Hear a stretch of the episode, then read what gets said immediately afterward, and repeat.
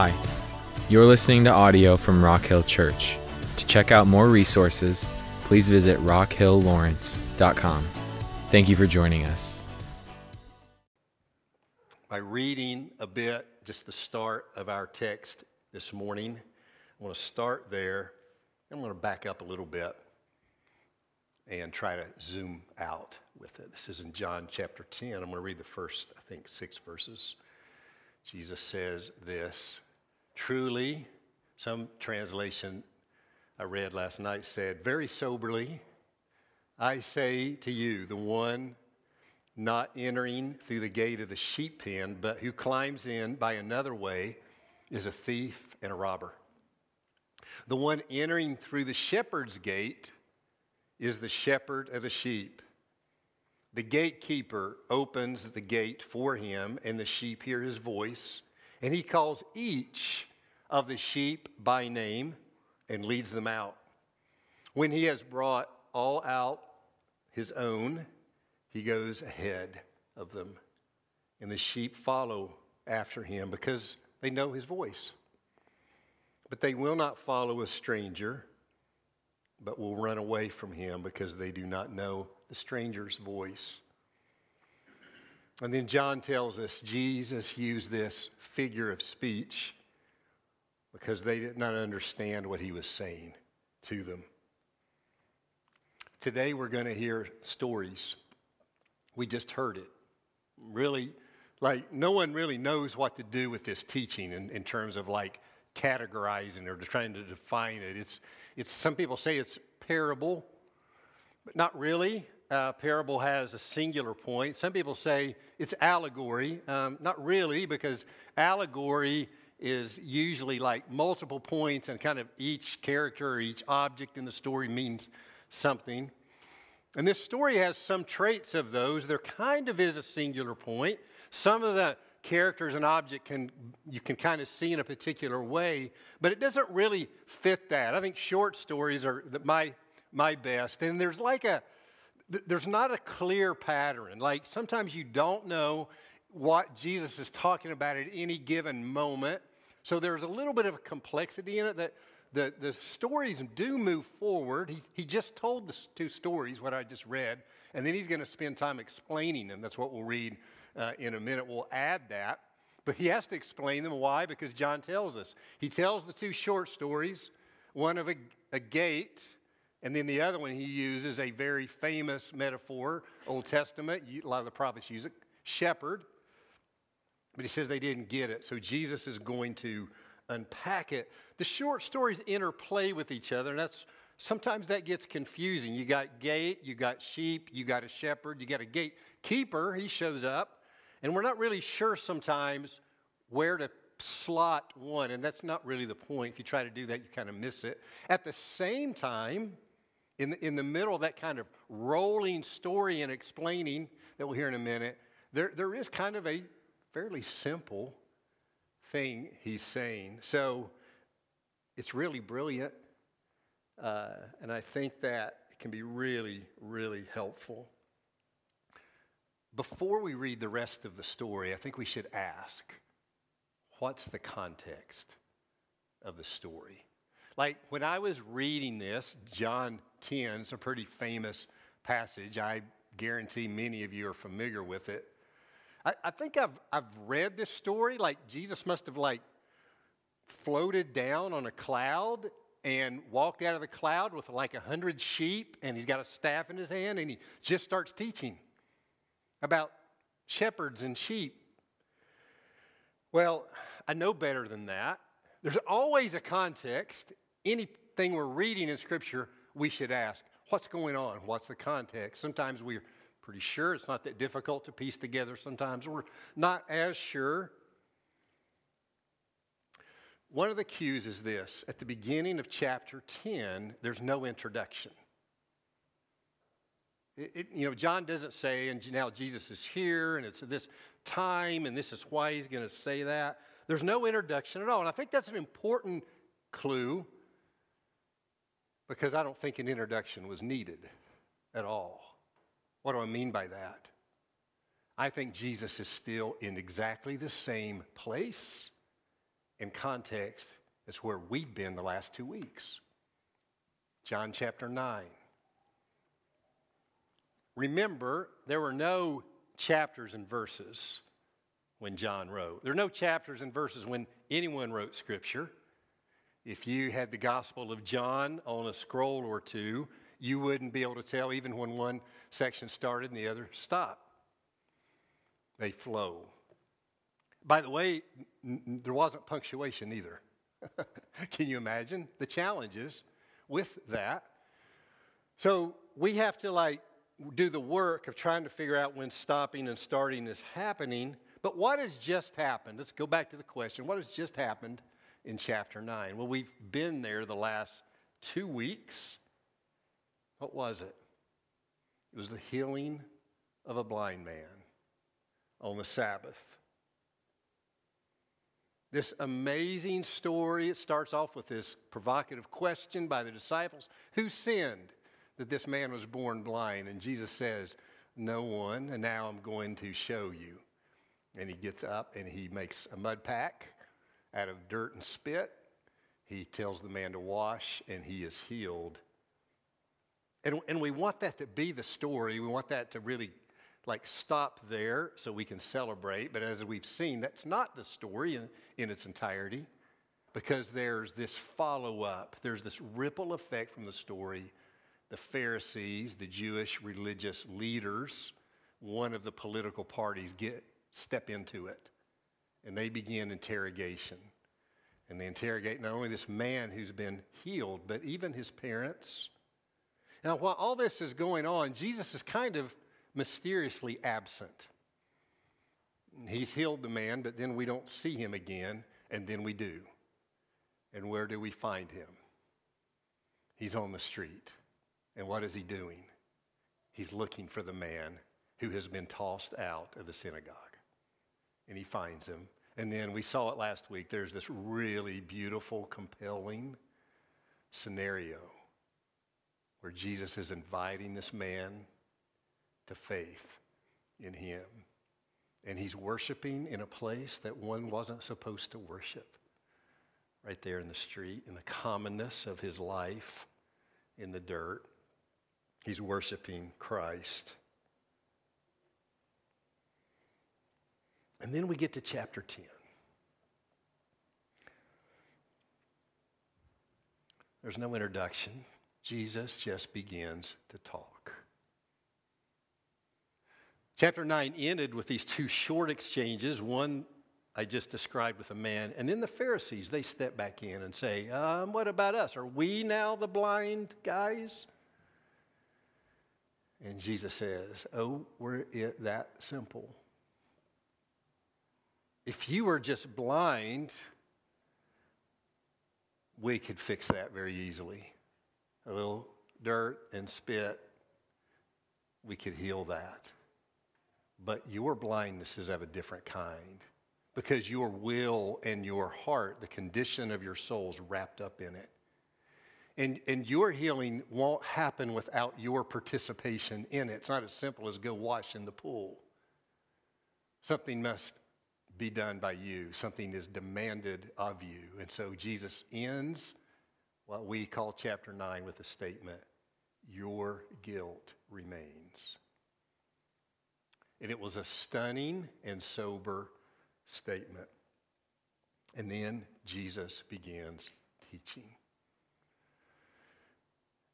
And, and I, I suspect perhaps the reason someone decided, let's call this chapter 10, is because Jesus has slowed down. But who's he talking to? He's talking to the same group he was talking to at the end of chapter 9. He, he's not in a pastoral setting, I don't think.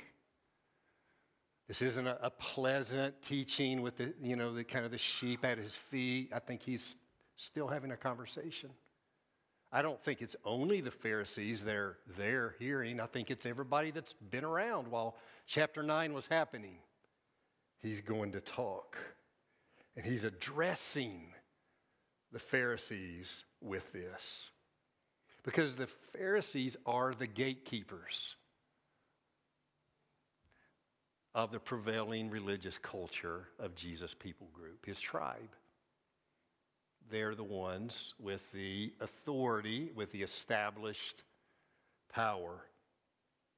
And Jesus is addressing them. He started with your guilt remains, but he's now going on. He's going to tell them these stories using these metaphors of a gate and a shepherd. Not just of a gate and a shepherd, though, there's also the sheep. Don't forget the sheep in the story, they're part of it. And in the middle of the statement, we're going to see in a minute, Jesus is going to say something really dense. This, the whole, this whole teaching kind of orients around a particular thing Jesus is going to say. And it's not going to be just for the Pharisees, it's going to be for this man who was just healed. It's going to be for his disciples who are surely in the crowd, close by, and it's going to be to any onlookers who are present. So let's hear the story. Let's hear all of it this time. I'm going to start from the beginning. I'm going to read John chapter 10, and this is going all the way through verse 21, so half of the chapter. Very truly I say to you, the one not entering through the gate of the sheep pen, but who climbs in by another way, is a thief and a robber.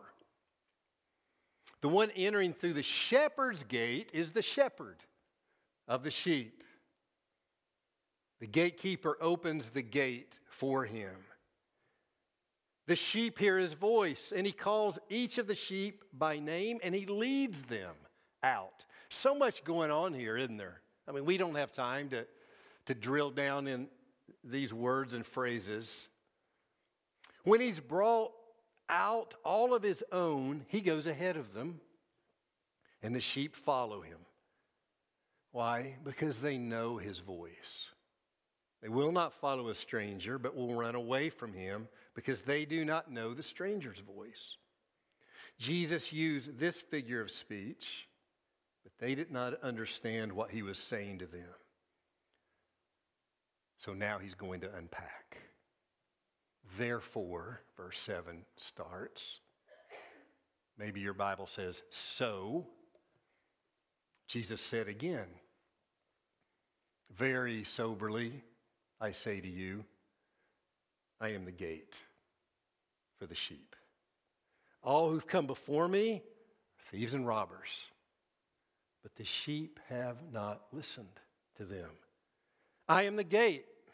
If anyone enters through me, excuse me, they will be rescued. And they will come in and they'll go out and they'll find pasture. The thief came to steal and to kill and to destroy.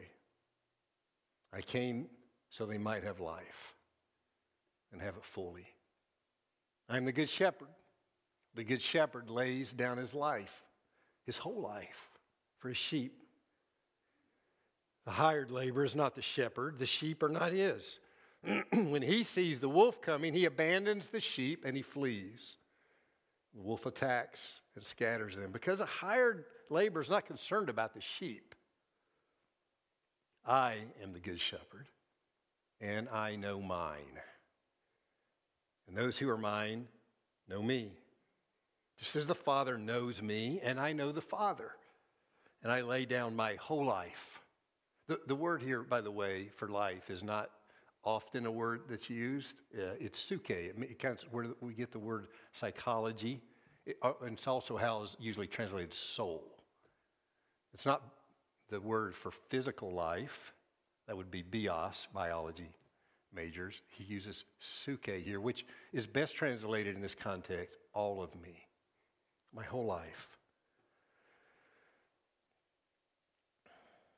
Verse 16 I also have sheep that are not from this sheep pen, and it is necessary for me to bring them so they may also hear my voice. And there will be one flock with one shepherd.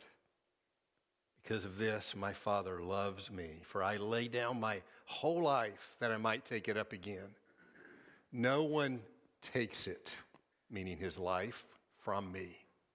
But I lay it down on my own. I have authority to lay it down, and I have authority to take it up.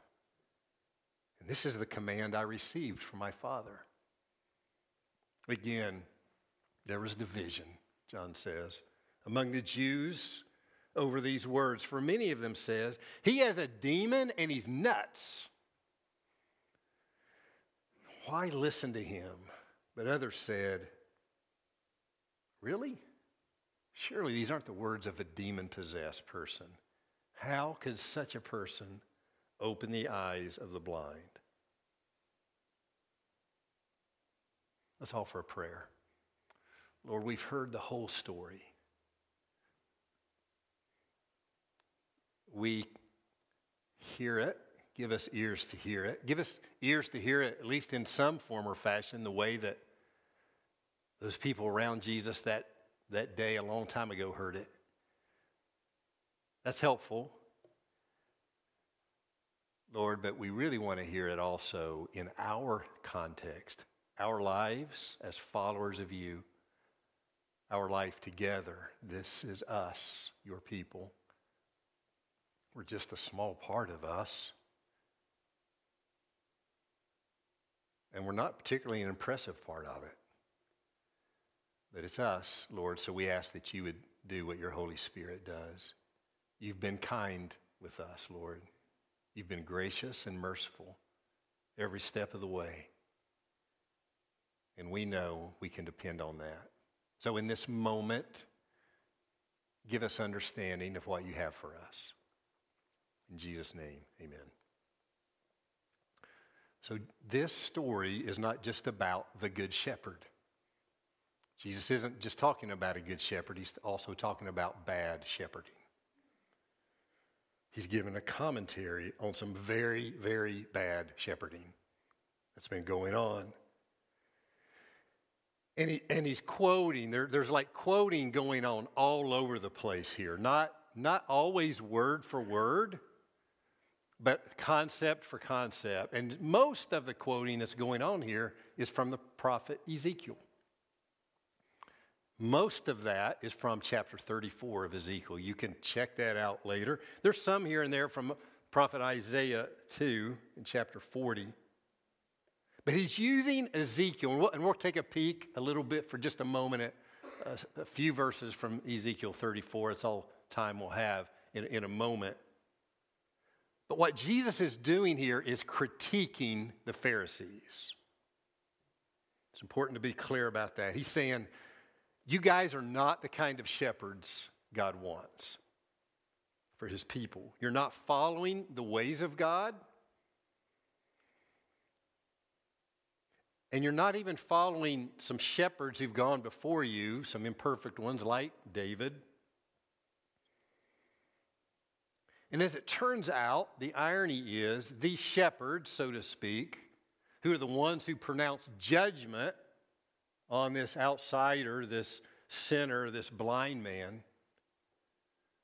Now, these stories are being told to say one thing to them you are now, sadly, crosswise with God. You're the ones pronouncing cursing. Remember how he ended chapter 9? Your guilt remains.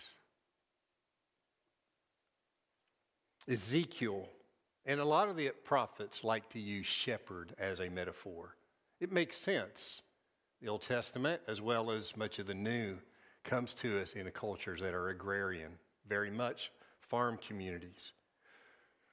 So, shepherd is prominently used.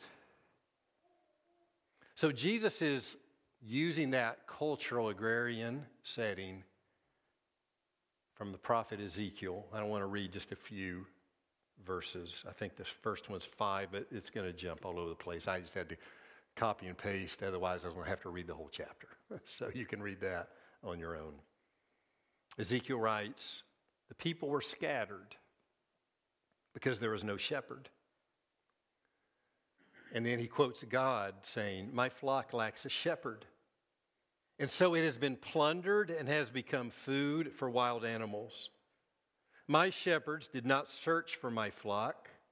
but they cared for themselves rather than for my flock. And then Ezekiel starts talking about good shepherding in the middle of his treatment.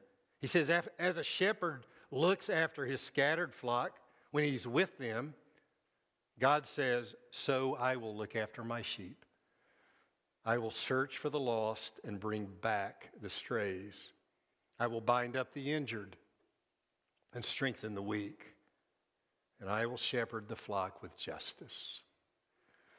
the descriptive phrases here that Jesus is using from Ezekiel, they're, they're similar in kind to the words, the language he's using here for the Pharisees in his own language. But he kind of takes it up a notch. Listen to some of his phrases for the Pharisees. Thief, robber, stranger, ones who kill, ones who steal, ones who destroy, hired laborers, cowardly. It was the practice of bad shepherds, which has been on display in John 9 with the interrogation. We're watching some bad shepherding going on. This man has experienced God, he's encountered a healing Father.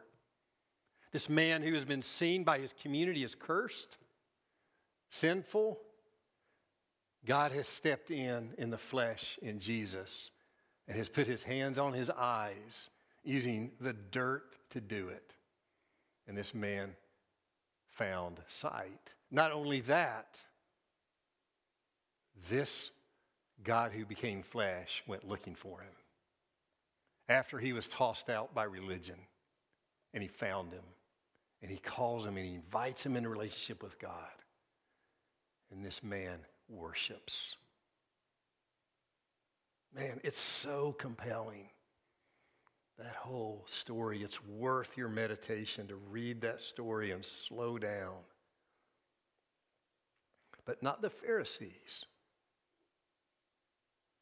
That's not how they saw this. They saw this as through their legalism. Jesus did all this on a Sabbath. And so now Jesus is using them. See, they, get, they have the upper hand in the interrogation. They have the upper hand when they're tossing him out. And now Jesus is using this. He's slowed down and he's quietly using them as an example of bad shepherding. And then he starts bringing himself into the conversation. He starts talking about good shepherding. He's, he starts contrasting.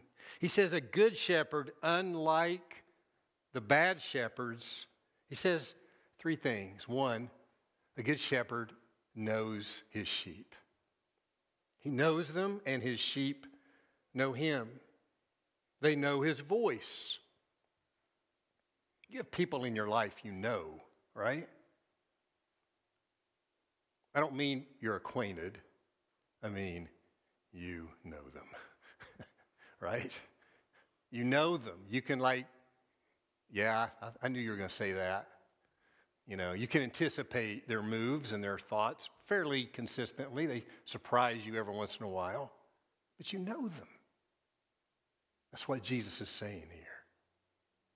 Not just we've signed this, the good shepherd is like bought the sheep and signed a contractual agreement with someone that they're his now. It's like he knows them. I think there's something happen. I think some, we've heard some stories. Brian told a story to, in a meeting we were in the other day about shepherd that, that he saw in Asia.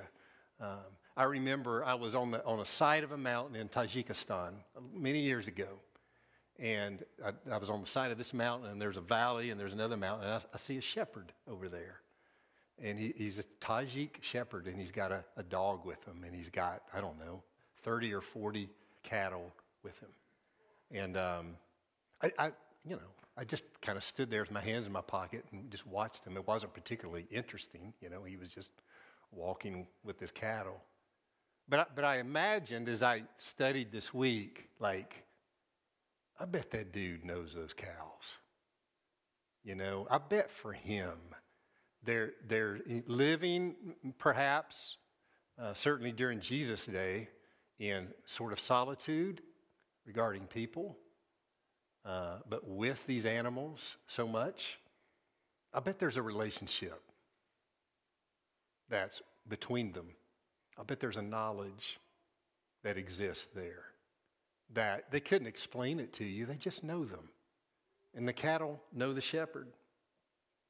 So Jesus says, the good shepherd will not run at the sight of danger in a time of trouble.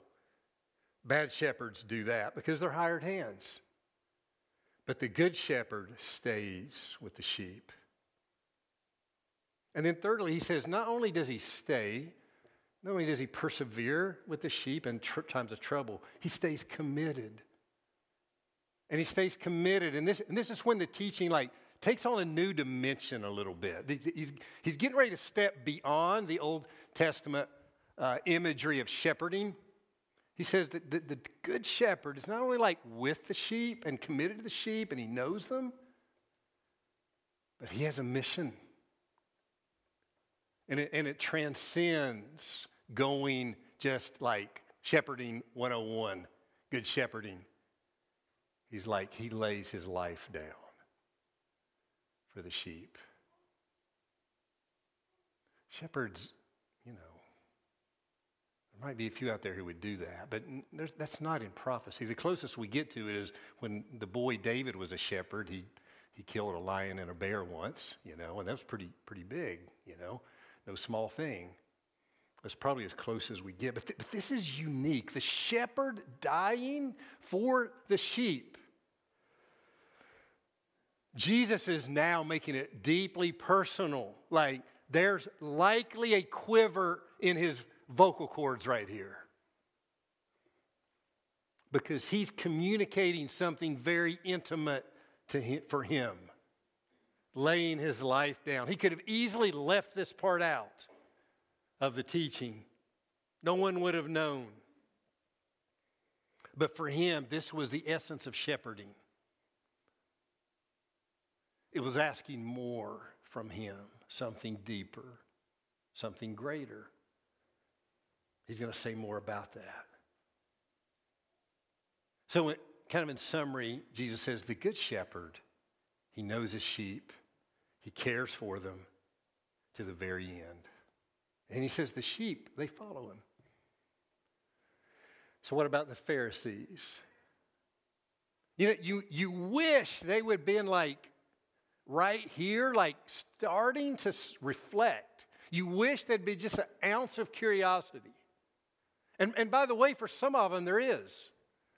John's careful to tell us. Some of them are like, eh, we're not so sure. You guys are interpreting this right. We don't get much more. We kind of wish we did. We don't get much more. But, but this is an opportunity for the Pharisees. Like, it seems like he's talking about us a little bit here. Like, could, could there be just like 1% of his critique that might fit? Could there be something here for us? But they will not do that. Why? Because their will and their heart has been set. It has married a paradigm about Jesus and they are determined to do with Jesus what they have decided collectively to do. So they repeat their charge. He is filled with a demon and he's nuts. They attack his character again.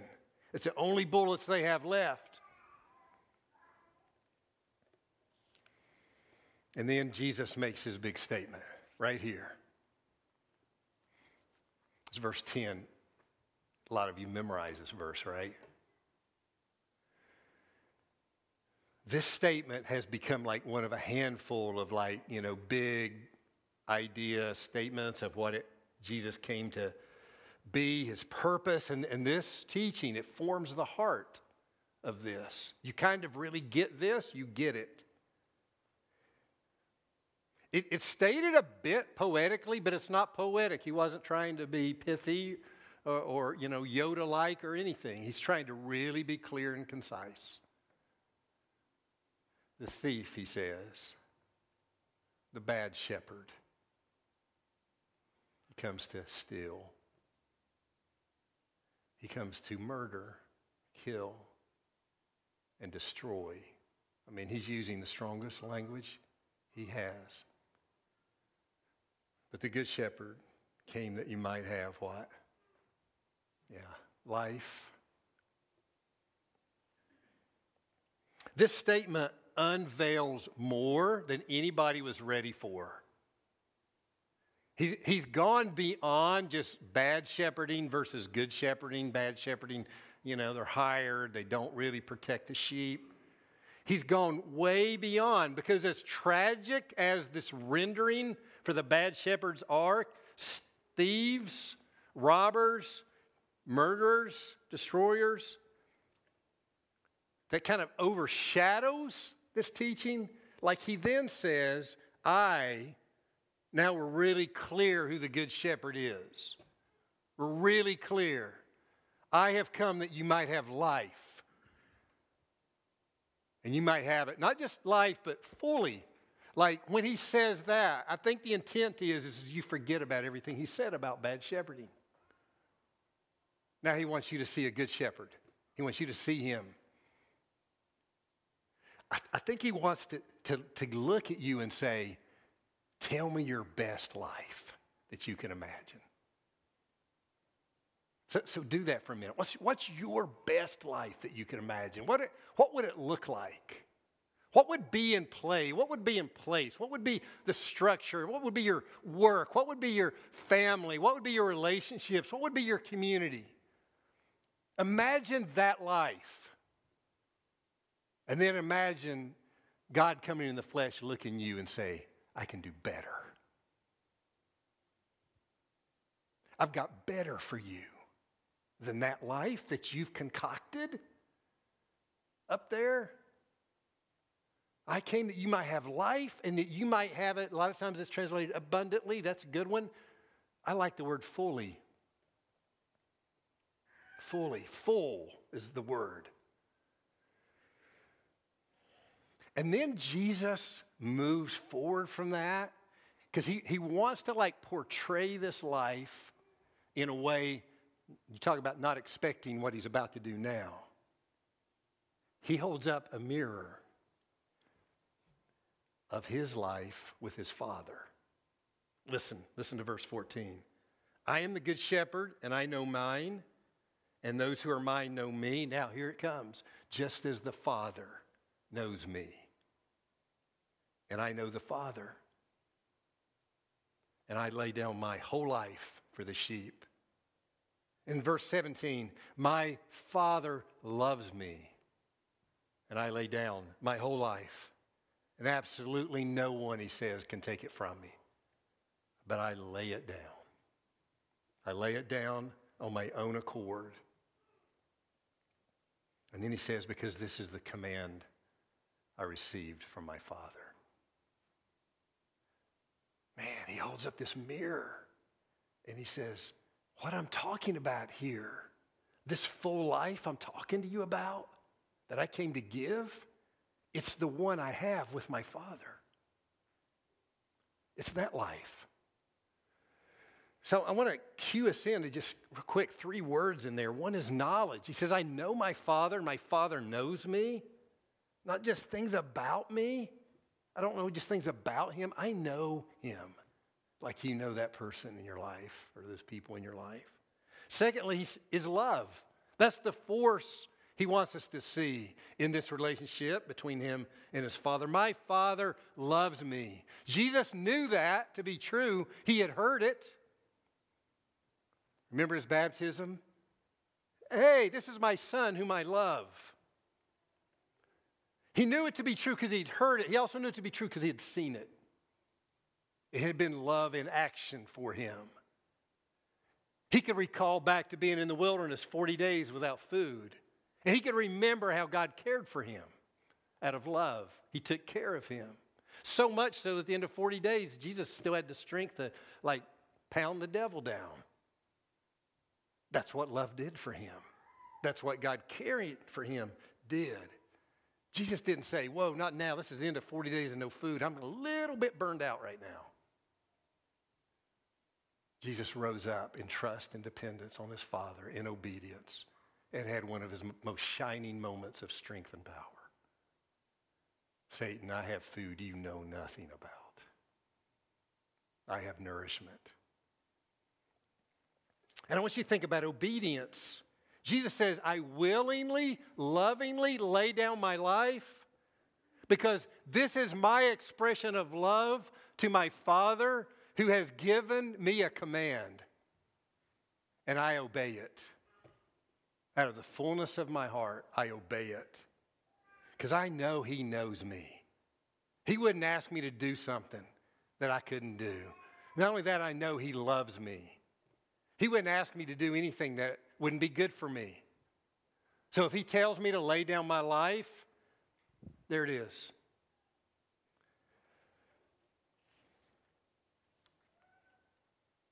So Jesus is holding that mirror up. There's one last thing I want us to hear him say, because I think it's really important. Verse 16. I have sheep, he says, that are not of this pen. And it is necessary. I don't know if some of you remember this or not, but there's this little three letter word. It's pronounced day, D E I, that Jesus uses here. It's a really important word in the New Testament. Sometimes it's used casually, but most of the time, the scholars call it the, the divine imperative. It's translated, it is necessary. But, but it's, it's fuller than that. I mean, that's strong enough. It is necessary, but it means this is in God's eternal plan. It is necessary. I, I must. I'm, I'm compelled here. It is necessary, he says, for me to bring them so that they also hear my voice. You know he's talking about, right? Us. he's talking about this is us. The people outside the tribe, the Gentiles, the ones who didn't look like them, the ones who didn't smell like them. Maybe that was good, I don't know. The ones who didn't follow their behavioral codes, the ones who didn't understand their heritage very well, the ones who probably didn't hold their political persuasions or their social positions. That's who he's talking about. This was a bombshell. Don't miss this statement of Jesus. I don't like romanticize that. I have sheep in other sheep pens that i am going to go get them. And I'm going to bring him in that gate. I'm going to open that gate for him. You know why? Because here's the vision of God one flock, one shepherd. And they belong. Not because they're worthy of it. They belong, they belong because I'm going to go get them. Just like I'm trying to get you, I think he would have said. It is necessary to go get them. This is part of what God is doing one flock and one shepherd. This is the work of God. This is the work of a good shepherd. That's the story. That's the story. End of story. Well, not really. We'll look at the second half next week.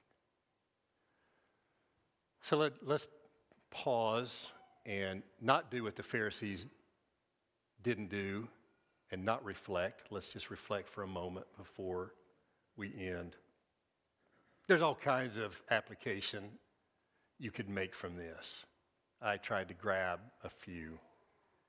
First of all, is a simple question Who's your shepherd?